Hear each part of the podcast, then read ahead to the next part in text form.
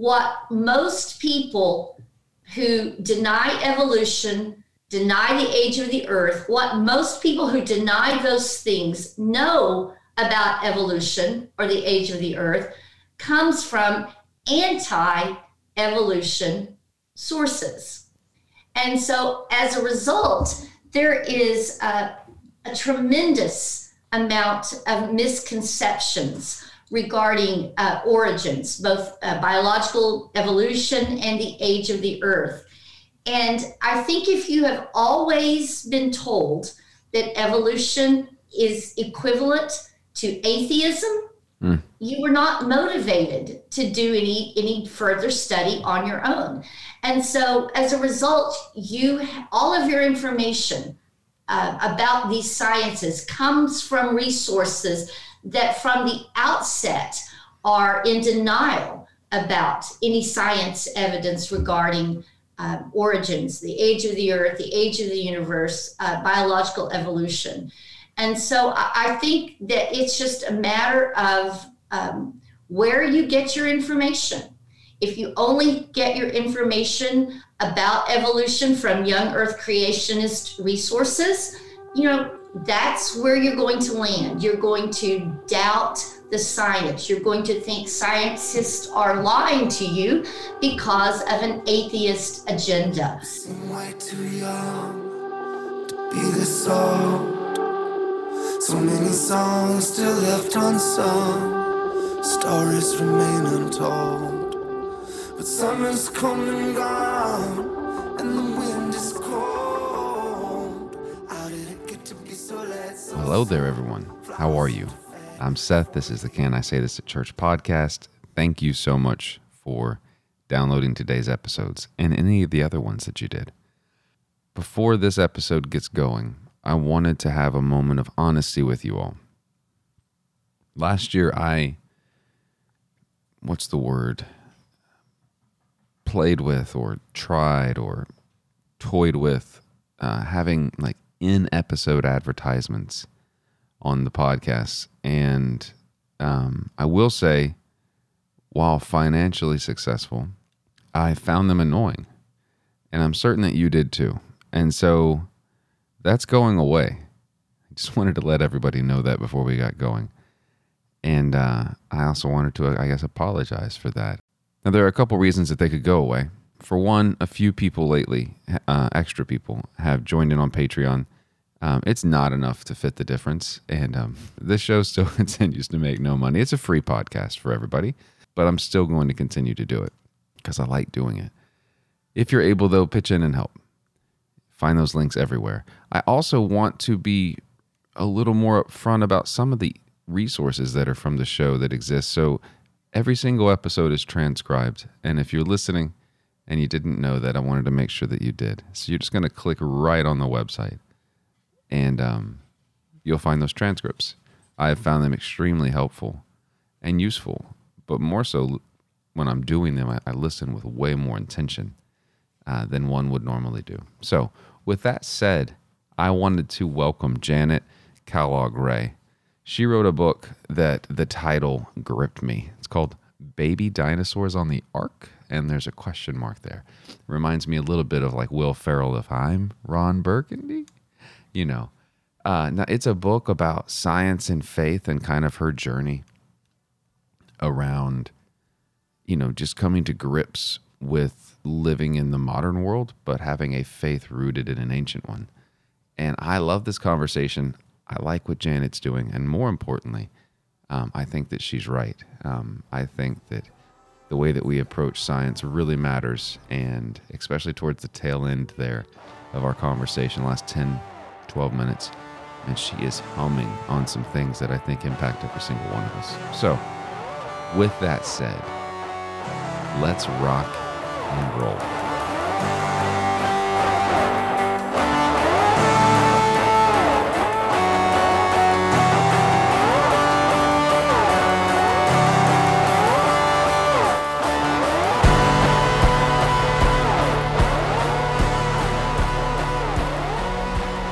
Dr. Janet Ray. Welcome to the Can I Say This at Church podcast. I'm excited to have you here. Um, I'm going to edit out the earlier one, but I'll leave this one in. I am rusty at this. See, hold on one second. What do you need, my child? I can't help you right now. I just need you to push it on. Oh my gosh. I'm sorry.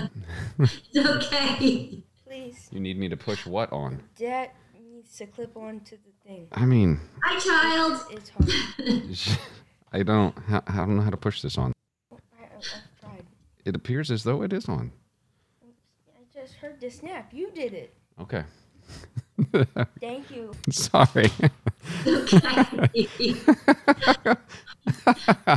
Oh, all Been right. there, done that. Now I have now I have gre- he's building a um his grandfather 2 years ago for Christmas got him a big RC car like one of those ones that's four-wheel drive that drives like 70 mile an hour Yes. And it's mostly plastic. And so when it flips it breaks. So he this year got him pieces of like aluminum chassis and different shocks. So he's literally rebuilding the car into metal. Anyway, doesn't matter. Here we go. Let's try this again. Welcome to the show. One of the questions that I ask people often is uh, is just a good primer for for me to kind of wrap my head around what you and who you are. So when people explain or ask you, you know, Janet, what are you? Who are you? Kind of why are you? What do you say to that?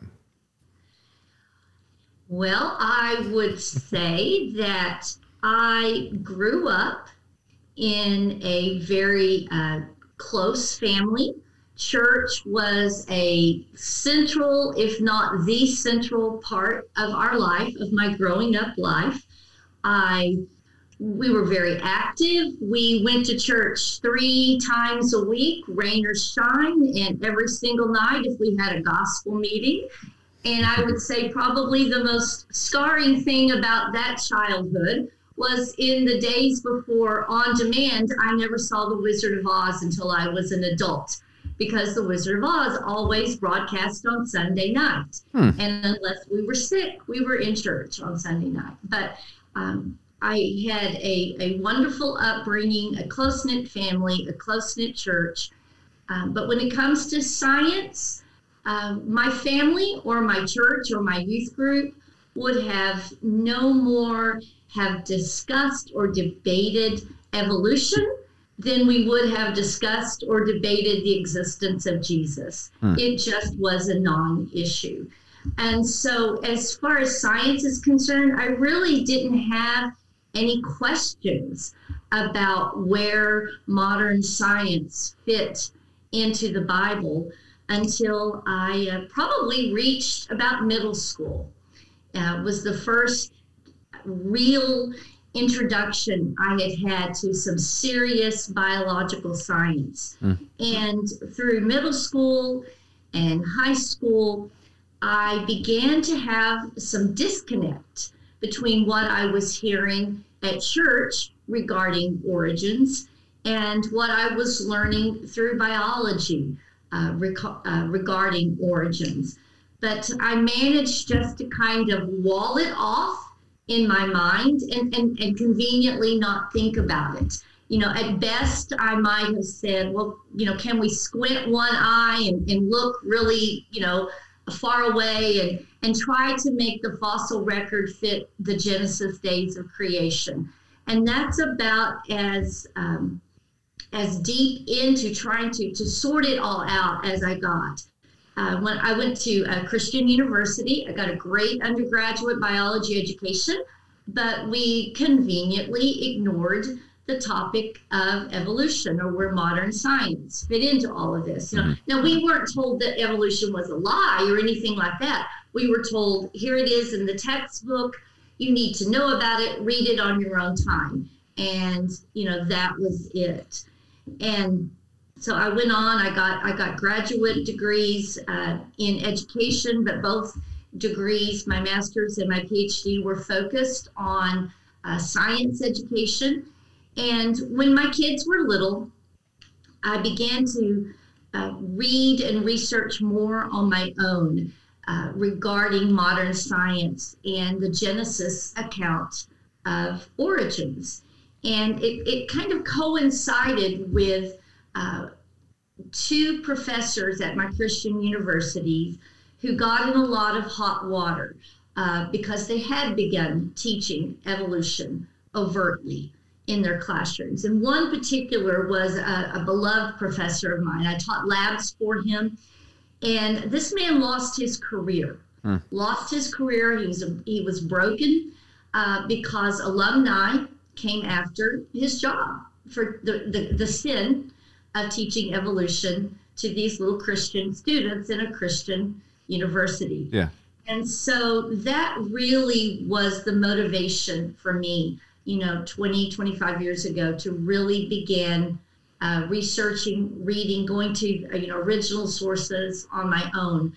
Um, So to, to try to find out what was behind all of this this this subject that I was teaching. Yeah. You know, I didn't have that grasp of evolutionary biology. so you saw alumni at either I don't know which university. It's either AC. You went to Abilene Christian and Hardin Simmons, correct? Yeah. Um, I thought you went to Hardin Simmons as well, or maybe not. No, oh, I my master's. Ah, it's hard yeah. I visited both those schools and then went to neither. I went to Liberty. Um, but but yeah, visited both. So you saw people lambasting your professor and decided I'd like to do that for a living. Come at me. Absolutely. Come at me.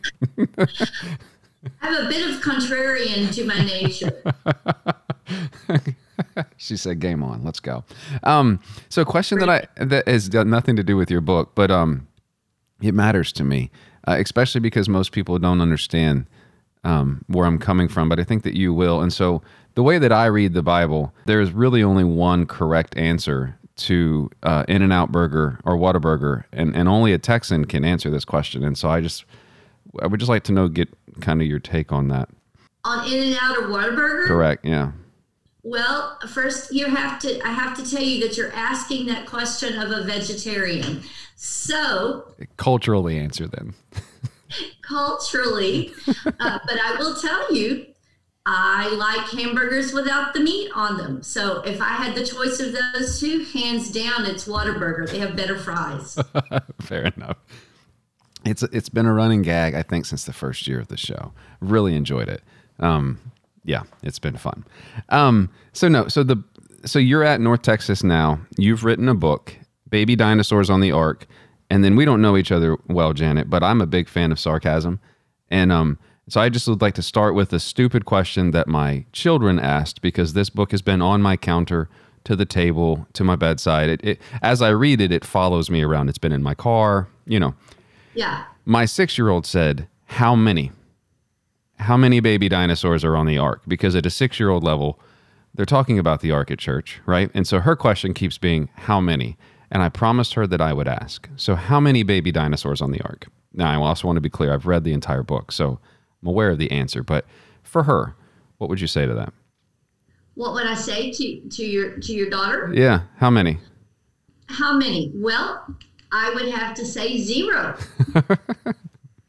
Zero baby dinosaurs on the ark. 65, 65 million years separate the last dinosaur from the first human. Yeah. And so it would be impossible for a boat builder named Noah to put any dinosaurs on his ark. Fair enough. Yeah, no, she's enjoyed looking at these pictures. She's also ins- insinuated that she did also ask, why are there elephants with this dinosaur? Those are her words. Like, why? To which, yeah. Smart girl. Yeah, she's she's clever. Um, okay, no, but for real, real question. So this book tries to tackle science in a way that I don't require a PhD to read it, which is great because I'm good at a few things. I don't know that science is on those. I kind of trust my uh, the people in my life that are that are that's what they do to tell me science. And so, what? How do I want to say this? As a Christian growing up in Texas, I totally get what you were saying earlier about your upbringing, being at church three days a week, et cetera, et cetera. Where do you feel like the disconnect is between young earth creationism, which is pretty much the, the underarching foundation of this text, and the world in general? Like, where is that disconnect? How did we get there? Well, that's a great question. And I think the the bottom line is that what most people who deny evolution, deny the age of the earth, what most people who deny those things know about evolution or the age of the earth comes from anti evolution sources. And so as a result, there is a, a tremendous amount of misconceptions regarding uh, origins, both uh, biological evolution and the age of the earth. And I think if you have always been told that evolution is equivalent to atheism, mm. you were not motivated to do any any further study on your own. And so as a result, you all of your information uh, about these sciences comes from resources that from the outset are in denial about any science evidence regarding um, origins, the age of the earth, the age of the universe, uh, biological evolution. And so I, I, think that it's just a matter of um, where you get your information. If you only get your information about evolution from young earth creationist resources, you know, that's where you're going to land. You're going to doubt the science. You're going to think scientists are lying to you because of an atheist agenda. Mm. You know, and how often have, have we seen that in connection with the study of evolution through young earth or even old earth creationist eyes is that there is an atheistic agenda uh, to remove God, in this case, you know, from your child's education by teaching them evolution. Yeah. So I, I think a big problem and probably the root of the problem is that what most evolution deniers know about evolution comes from anti-evolution resources. Mm. So the question that I've had as I've read through your book is now I am not a young earth creationist, though I used to be. Um, I don't read Genesis that way it's I don't know how you could read it that way if if you've read it uh, intentionally um, or literally in the way that Pete Enns would say, you know, reading reading a Bible mm-hmm. literally. So there are often though scientific bases uh, scientific agendas in scientific research or or publications. I'm thinking specifically of like lead and gasoline, tobacco research, you know, where people are paying for disinformation effectively. With that in mind, how does a Christian that believes the way that you and I believe have a conversation with someone wrapped up in cognitive bias about what they've been taught about young earth creationism in a way that they just don't get further entrenched and we just don't don't both leave entirely frustrated because I don't find that as helpful. Um, though I do find the underlying belief in young earth creationism and that type of reading of biblical text or or scripture period regardless of the religion to be really dangerous when it comes to things like my wife is a cancer cancer pediatrics nurse. Like those mm-hmm. doctors say the same thing about like you know other science, and and so it's it's weird when you can believe one thing and not believe the other. You know, disregard one and not disregard the other. So how does one have a conversation? in a fruitful way to begin to try to come to an understanding of it's it's much bigger than these three chapters in Genesis would have you believe. Okay, so is your question then, you know, how do we if, science is always changing then no science- no my question is so i'm having a conversation I'm, i read your book i buy the book i read the book and mm-hmm. i start to begin having conversations with maybe people that i'm in church with or maybe my family and mm-hmm. they're like yeah that's not what it says and people just get so cognitive biasly dug into their viewpoint and where it, it's got to be this way outside of that the world is following so how does someone that has a differing view of what the foundations of the earth are the the, creation order of the universe, et cetera. How do we begin to have conversations with one another when there's not that underlying foundation of, of commonality between the two of us? Well, you know, uh, you hit on a couple of, of things there, you know, and, and to, to address that with someone who just, you know, is saying, you know, my loyalty is to God, my loyalty is to the Bible. If the Bible says this, if there's a conflict with science, I'm always going to go with the Bible you know that, that that's what a person of faith would do. You know and then you know i might just you know approach that you know by saying then you know what is the cost? What is the cost to denying things that are demonstrable that are observable? You know so many things about um, our religion our faith require faith. That's why we're called people of faith. Um, the things that are most important in my life are things that I believe. I believe my family loves me. I believe uh, in the resurrection, in the incarnation. But I cannot prove these things or de- demonstrate these things using the scientific method. They aren't subject to the scientific method. Doesn't mean they're not important.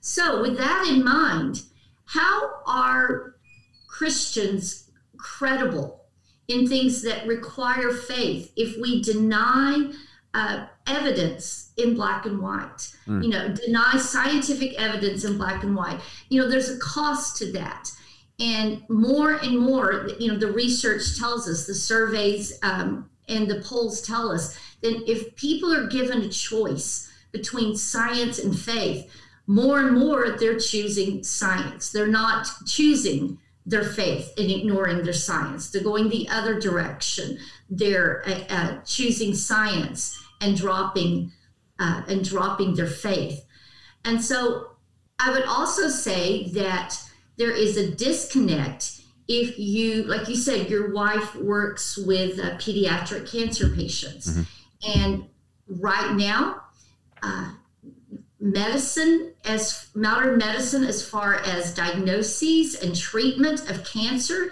is progressing by leaps and bounds because of our knowledge of modern genetics. Once the human genome was mapped, uh, about two decades ago, and the work we've done since then. Uh, cancer research, cancer treatment has really progressed. But what a lot of people don't understand is that the exact same science that is saving lives with new treatments, with new ways of approaching cancers, is the exact science that tells us that all life is related, that we share common ancestry, that it's not different genetics. It's the exact same genetics that we praise God when it saves our lives, but that same science, when it says that we've evolved and share common ancestry, we say it's a lie. It can't be both things. It can't be true in one instance and a lie in the other instance. And so there is just some intellectual um, dishonesty, I think, that we have to face if we are going to say, no, I'm going to take a literal Genesis above, above all else because the Bible is the Word of God. And that's what it says. Yeah. Yeah. What do we do with the creation story then? And stories like Noah, if we're going to look at them not in a literal way in the way that I think people are hearing you say literal, the way that I was raised to, to you know, six literal 24 hour days. Because of course the Gregorian calendar existed for the ancient Near East. Of course that Absolutely. happened. So what do we do with the creation stories that we were raised with? Well, you know, for people of my generation, uh, the scriptures that are burned into our hard drive come from the King James Version.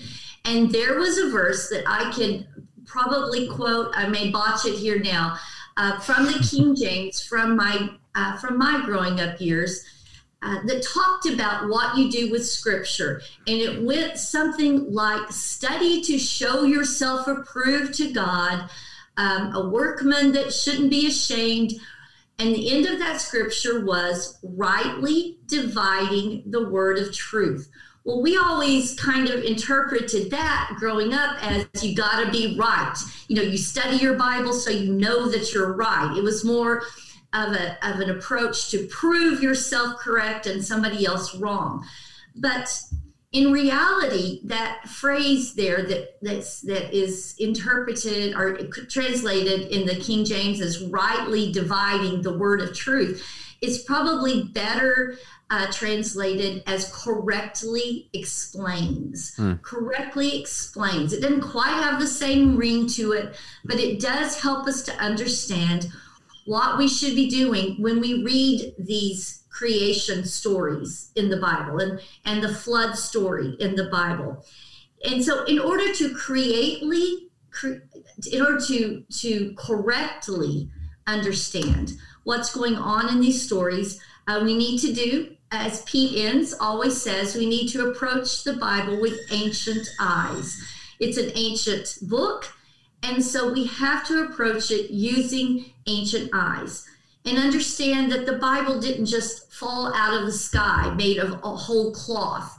And even within the, the Bible itself, there's a world of difference between these very ancient you know, Iron Age stories that we read about in Genesis. And then in the New Testament, we read uh, accounts from a Greco Roman world.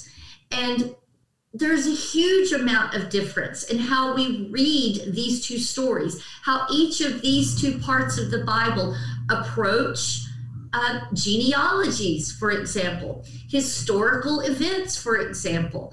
You know, the New Testament is uh, in quite often very specific about what uh, kings were on the throne, what Caesars were there, what governors were there. And so we don't see that kind of thing in the early chapters of Genesis. So that should tell us that history is being approached in two very different ways. And in order to correctly explain or to correctly understand what we're reading in Genesis regarding the creation accounts and the Noah story, we need to look at these accounts through very ancient eyes and see what is going on in these stories in light of the culture, the history, the time, the language from whence they arose. Wait for it, keep the lamp lit. In troubled times, it's hard to see can stand up in this debris. Steady in the face of strong adversity. Seven times down, eight times to get up off the ground. Failure is not the falling, but it's the staying down. When you said the Bible dropping down as one huge cloth, I started laughing. I don't know if you saw me or not, because all I could see is just some huge ribbon falling down, and somebody picking it up and going, "Ah, yes, Uh, yeah, This is it. final." Thank. Oh, yes, Yeah. I get it now. Excellent. All the answers right here. yeah. Um. So the Noah story, I, I wanted to zone in there. So, um, Okay. uh, you've got a chapter called "It's Raining, It's Pouring, The Canyon Is Pouring." Uh, fo- uh, The can- yeah, the canyon. forming. There it is. Yeah, it's too early in the morning for rhymes. Um, so, what do we do with a story like that when presented with new, um, new histories, like the Epic of Gilgamesh, which you talk about a bit in your book? Uh, you've Mm-hmm. also got in here that there was, um, who was it? George Smith? No, that's not. Yeah, George Smith. Because outside of Ken Ham and Kentucky, that's the only ark that I'm familiar with. You know that that that is a, is a real thing. Although it flooded not too long ago. I don't know if you read that in the news or not. That was hilarious. No, I did not see Yeah, that. it, when there was all the flooding, which is not hilarious, a few years ago. Uh, the ark there literally was not able to like it was it was flooding. It just the narrative, the optics from from afar was just hilarious to me. the But irony is unescapable. yeah. So, what do you think the purpose of a story like the Noah story is? How do you read that story in light of things like Gilgamesh and that type of stuff? Other other epics of around the same time period in the same region of the world. Like, what purpose is that serving for us as Christians?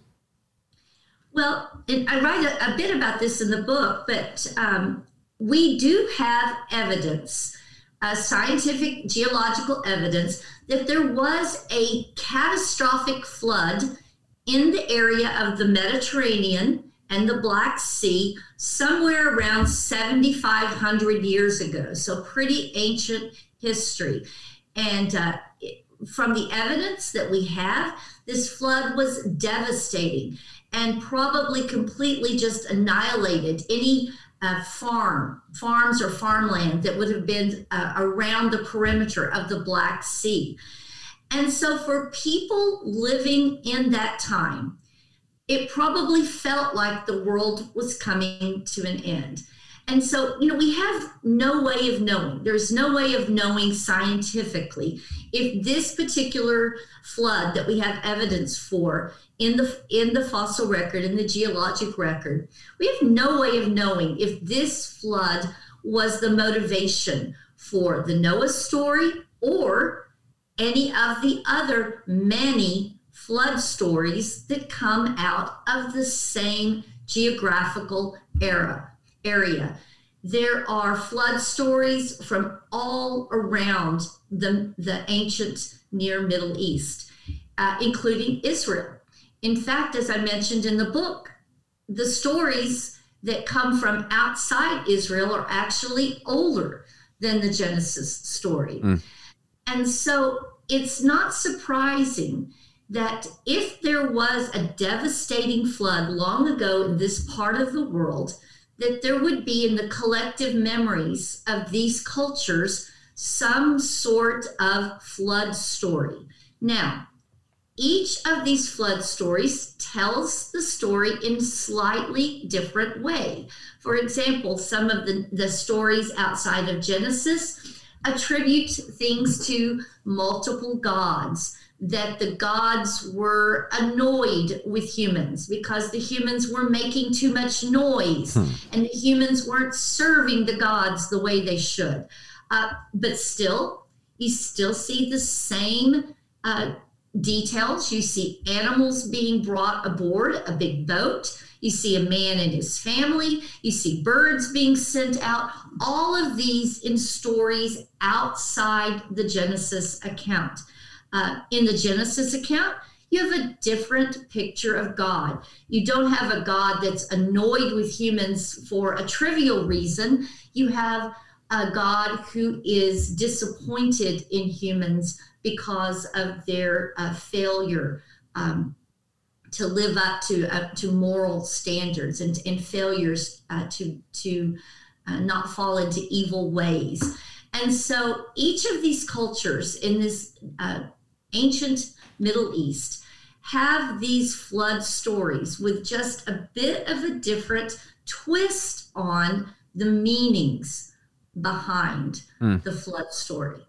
How then can we zoom that out? So, one of the things that I like to say is that I worship a God that is expanding in love faster than the universe is expanding, which is the prettiest way that I can try to wrap my brain around God.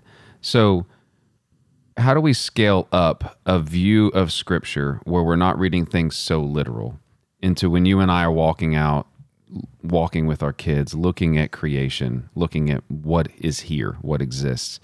How do we take new lenses and begin to reinterpret what we see on a daily basis and then use that to then read scripture in a much deeper way? I think we need, as people of faith, need to get past the idea that just because something has a natural explanation does not mean that anything is demeaned. So, in other words, if we can explain how uh, creation came about, if we can explain, uh, for example, how God did it, this is not demeaning. We need to get past the idea that if the beautiful world that we see came about through billions of years, through natural processes, it does in no way mean that God was not the originator, the sustainer, the wisdom underlying it all, the logos underlying creation. Uh, it doesn't have to be a one time miraculous event in order to be worthy of worship, in order to be worthy of praising God for. Um, I like to use the example of, of children. You know, many people will pray for the gift of a child. And when a child is born, the parents thank God for the miracle of this child's birth and the gift of this child. However, everyone realizes that it's a completely natural nine month process, uh, embryological process, fertilization process, a natural process every single step of the way that brought that miracle about, that brought that gift about, that child about. And even before the nine month embryological natural process, you have meiosis, the formation of gametes, and we could go trace it further and further back. Formation of what? You said gam gam gam what? gametes, the formation of egg and sperm. That's called a gamete. I need to go back to school. about. Okay. right to, to bring to bring together Yeah. the uh, the genetics between mother and father it's completely a natural process Hmm. yet we still thank god for the gift of a child so i think as people of faith We need to get past the idea that just because something has a natural explanation does not demean whatever it is we're explaining. You know, we we it, you grew up in Texas. You know, we quite often pray for rain in our church when it's dry and doesn't rain for weeks and months on end. Years. And when it does rain, we thank God for it. But no one thinks that the biblical explanation of rain and snow being held in literal storehouses, which God pours out upon the earth, is the way that nature, that rain occurs. We believe that rain is a natural occurrence uh, through the water cycle. And we don't think that that's demeaning of a rain, Yeah. of, give, of God giving us rain. Yeah. This has not got anything to do with your book, but you saying that reminds me of I think it was Utah, Idaho, maybe Colorado's governor last year saying we just need to pray for more rain. It'll fix it. While I was yelling at him, like, you realize that you set all these water tables in a overwhelmingly abundant period. So maybe you should just stop using so much of the Colorado River. Has nothing to do with, with what you're talking about. But I was like, what's, what's wrong with you people? Stop praying and just adjust your anyway. Anyway, that's that's a consumption mentality, not a anyway, doesn't matter. Um someone read your book or or other books like it, or they'll begin to listen to um, people like Francis Collins, who was born and lives not far from where I currently sit.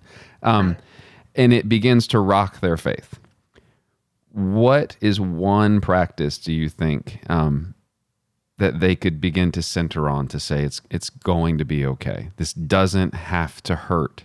It's going to be a little, bit but it's it doesn't have to be the thing that that makes me just jettison my faith because I was quote unquote lied to about this. Which is I'll put those words in my mouth, not in your mouth, but whatever. So, what is one practice do you think that people can begin to wrestle with? Because this happens a lot. Like, um, at Christmas, I had a conversation with a friend about whether or not Mary was a virgin, which really is no different than the creation arguments, and uh, it's all about interpretation and translations of Scripture. From it doesn't matter. There are a lot of things like that in the Bible, and I've found that once you start doing one, you have new eyes to see, and then as you're reading more, you're like, wait, but oh no, and wait, but oh no, and and just a constant level of oh no.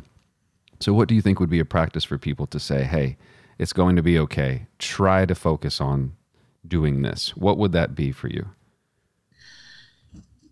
When I first began to study the science behind origins in, in earnest, you know, a few decades ago, one filter that was important to me and still is to this day, and I think would be um, totally invaluable to anyone beginning on this journey. And that is to understand that science and faith are not in conflict because they answer two different questions. And because they answer different questions, they cannot be in conflict.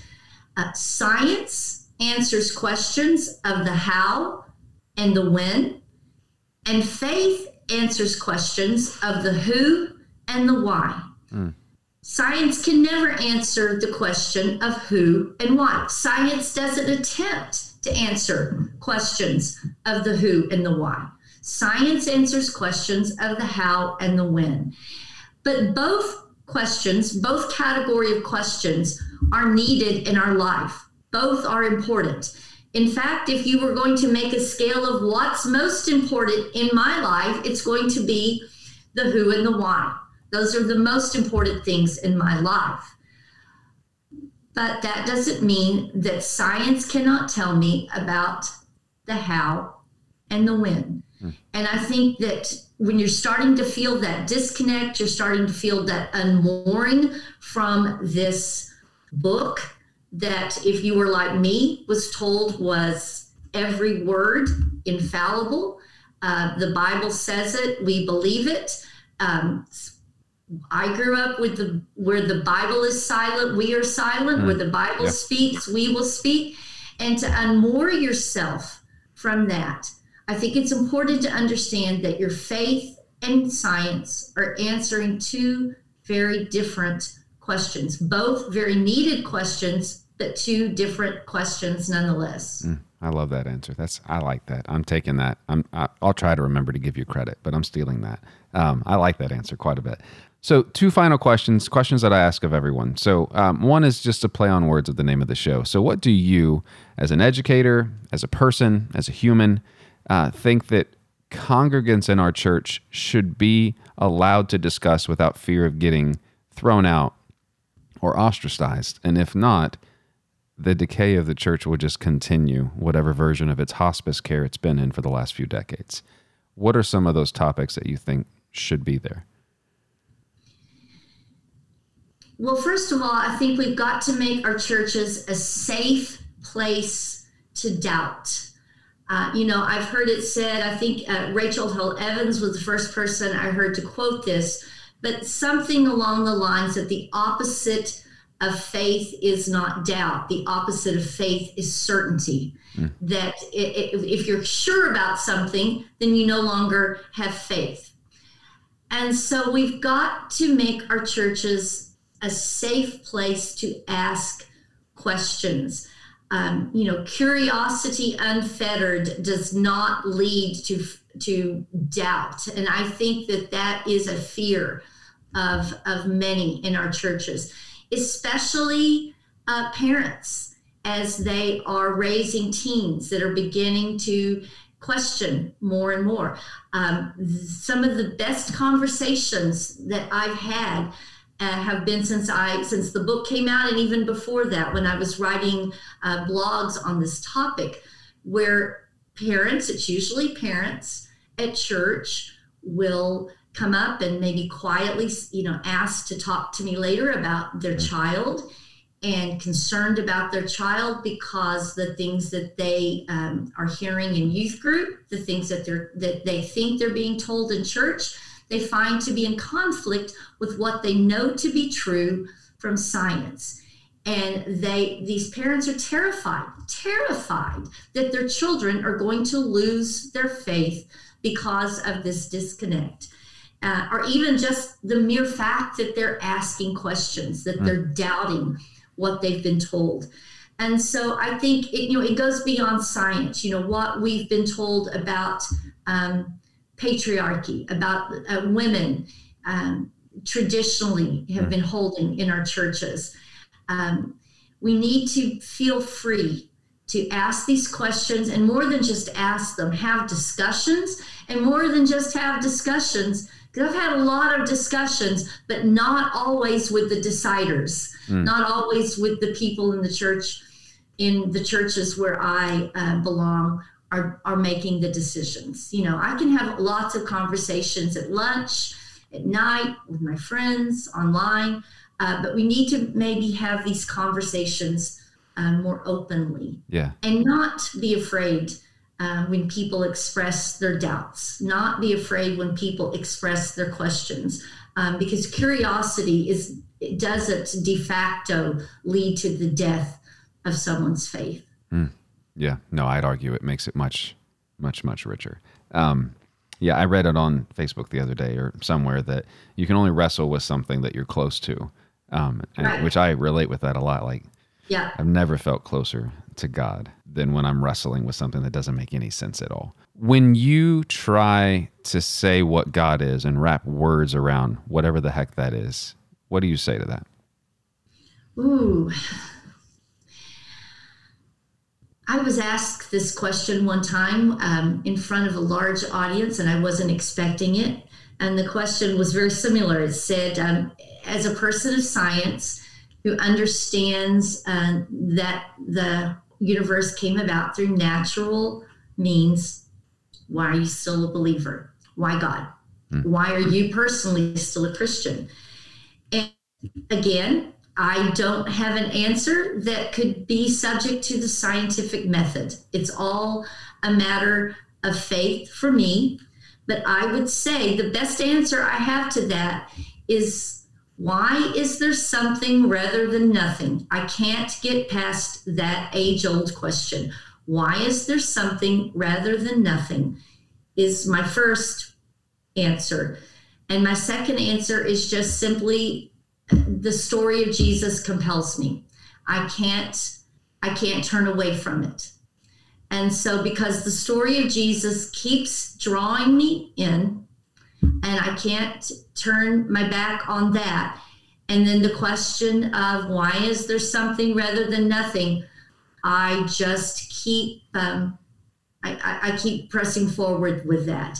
Again, I think it was Rachel Held, Held Evans that said Christianity is something that I'm willing to be wrong about. Mm. And I, I, think that uh, very perfectly describes um, my approach to this. I've given up. You know, I gave up a couple of decades ago, and especially within the last 10 years, I gave up feeling like I had to have all of the answers. That was hard to let go of because that was my upbringing, was that we can know. There's one way to do church, one way to be a Christian, one way to live a Christian life, and here are the rules. We can know. And I have learned that we don't have all the answers. and what I have learned to be comfortable with is that tension, to live with that tension of not having all of the answers and to embrace the mystery of it. And that was also something that I wasn't brought up with was that there was a mystery that could be embraced. Um, I had to get past that. If I just read the Bible enough and have enough faith, I'll lose all of these doubts. I'll find all the answers that I need. Um, I have more questions than ever, but I'm also more okay with it than yeah. ever. Okay with the mystery and okay with the questions. Yeah, yeah, no, agree, hundred percent, hundred percent. Janet, where much more so than I was when I was feeling that intellectual dishonesty that I was having to um, make for example, the science fit Genesis. In order to be loyal to my faith, I had to somehow force fit mm-hmm. that science into Genesis somehow. And it, it didn't feel honest. It felt very intellectually dishonest. And that was not a good feeling that I liked to sit with at all. Yeah, no, I agree. Yeah. Um, in explaining Genesis to my son a few weeks ago on the way to church, he asked me. So he plays in the he plays the drums for us in our little band that we have at church, mm-hmm. and uh, he was asking me about creation, and he told me something that someone at school had told him because that's that's the gospel right there. Um, yeah. You know, here in the Bible Belt, um, I mean, you get it. It's just a different. Right. I'm in a different notch, but we're still in the same yeah. belt. And um, and he's like, well, this is what it says in Genesis, and I was like, interesting. Here's my phone. Pull up the Bible it's right there on the homepage. I don't care the translation, just pick one and start at the beginning. Should be easy for you to find. No page numbers, just digital. And I was like, read it to me slowly. And so we broke it down verse by verse. And I was like, so that's interesting. Everything that you just told me is not in that one that you just read. Go forward a bit, read this other one. He's like, oh, this is the one I know. I was like, yeah, you can't put the two together. I was like, right. I was like, now you didn't ask me, my little boy, but I'm gonna tell you. This first one is about things that God makes out of chaos are good. The second one is about one of those good things, bearing his image and now making more good things. So it's not about how things got here, it's about what we do with the stuff now that it's here. And right. he just got real quiet. I don't know if that's the right answer, but it was the answer that I came up with that early in the morning. No, but I think that's perfect because I, I think that it, it, goes to the very heart of why people feel inco- uncomfortable with evolution when it comes to human beings, mm. uh, because it comes back to that um, role that we have as image bearers of God in the mm-hmm. world, and that somehow uh, we demand that um, in order to be an image bearer, we have to have been miraculously created out of the dust of the earth and patted together like Play-Doh, and you know make a little human. And now somehow this human bears God's image. And again, who says, who made the rules that a natural process is demeaning and that a creature that came about through natural processes ordained by God cannot be God's image bearers? Mm. You know, I, you know, I, this this statement may um, concern some people, but I've asked it before. You know, does it really matter if we evolve to have five fingers or six? As long as long as we are projecting God into the world. Does it really matter what our physical body evolved to be if we are fulfilling that role of the second chapter that you read with your son? Yeah. of being God's image bearers. Yeah. Yeah. Yeah. I think the way I ended it with him is I can paint a story of scientifically how me and your mom made you. Or I can tell a story about how we fell in love and out of that love became you. I was like, and then you can do the same thing, you know. I was like, and that's all that really matters. What are you doing with what's been created? Now go make something. Call it good. So anyway. Absolutely. Yeah.